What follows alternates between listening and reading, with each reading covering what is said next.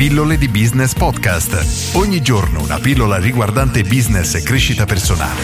A cura di Massimo Martinini. Il mio prodotto è il migliore, ma non riesco a venderlo.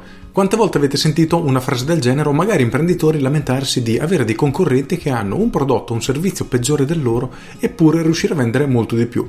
Scommetto tantissime e oggi è proprio la domanda di Antonio che mi ha scritto esattamente questa frase. Il mio prodotto è il migliore del mercato ma non riesco a vendere. Questa è una domanda a dir poco generica però racchiude esattamente il pensiero che hanno tantissimi imprenditori quindi oggi approfitto per parlare proprio di questo. Innanzitutto quando poniamo l'attenzione sul nostro prodotto o sul nostro servizio, definire che il migliore è concettualmente sbagliato perché è migliore per chi. Ne ho già parlato più volte nelle pillole e oggi ribadisco l'argomento perché mi accorgo che c'è davvero tanta confusione sotto questo aspetto. Per cui nel momento che decidiamo di mettere un prodotto sul mercato e vogliamo appunto vendere, abbiamo bisogno di identificare chiaramente chi sono i clienti più adatti a questo tipo di prodotto o servizio. Ti faccio un esempio banale che però rende perfettamente l'idea, non ricordo se l'ho già fatto o no, è possibile in quel caso. Perdonami però, il concetto rende perfettamente il senso. Immaginiamo di vendere dei croccantini per cani o per gatti, magari indifferente.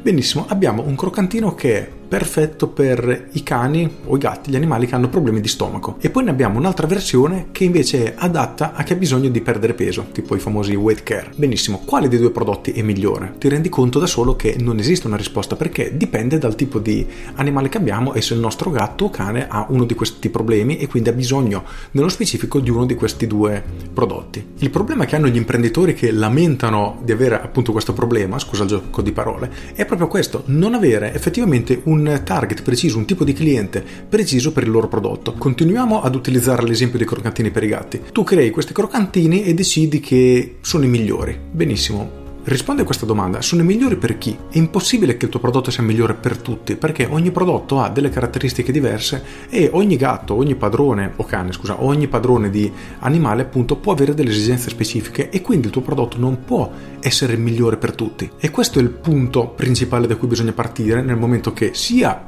si crea il prodotto, sia si decide di pubblicizzarlo. Quindi è estremamente essenziale, fondamentale definire chiaramente il tipo di cliente a cui ci rivolgiamo, perché riuscire a parlare alla persona giusta farà tutta la differenza del mondo e smetteremo di dire il mio prodotto va bene per tutti, ma piuttosto inizieremo a dire se il tuo gatto o il tuo cane ha problemi di peso perché mangia troppo, mangia come una bestia e 8 kg invece di esserne 4, tipo i miei, che ne ho 5 tutti leggermente sovrappeso ma poco, a quel punto il tuo messaggio avrà sicuramente un significato e le persone che hanno bisogno del prodotto specifico a quel punto ti ascolteranno.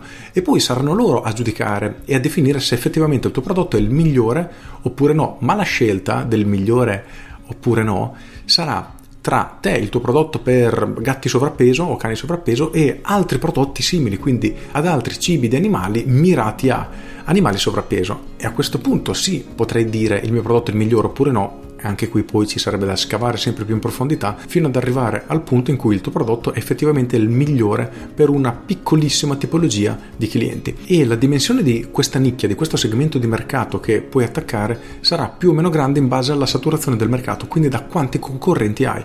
Se non esistessero cibi per animali, tu fai il primo cibo per gatti e tutti comprerebbero da te. A quel punto arriverebbero i primi concorrenti, ti fanno il cibo per i gatti a pelo lungo, quelli a pelo corto, quelli sovrappeso, quelli che hanno problemi di digestione, quelli che hanno problemi urinari, eccetera. In quel caso, per riuscire a ritagliarti la tua fetta di mercato, dovresti creare un'ulteriore nicchia, magari per i gatti a pelo lungo che hanno un determinato problema o hanno determinate esigenze. Quindi cercare di stringere sempre di più il tuo bacino di utenza perché sarà molto più facile vendere e le persone ti ascolteranno molto più attentamente e potranno effettivamente considerarti il migliore. Per cui in questo caso sì, potresti essere il migliore. Con questo è tutto, io sono Massimo Martinini, se hai trovato utile questa pillola clicca mi piace e condividi e ci sentiamo domani. Ciao!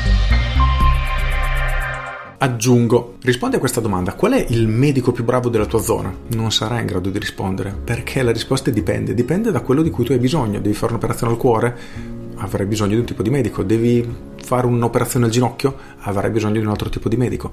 Per questo non esiste il migliore in assoluto, ma esiste il migliore in una categoria.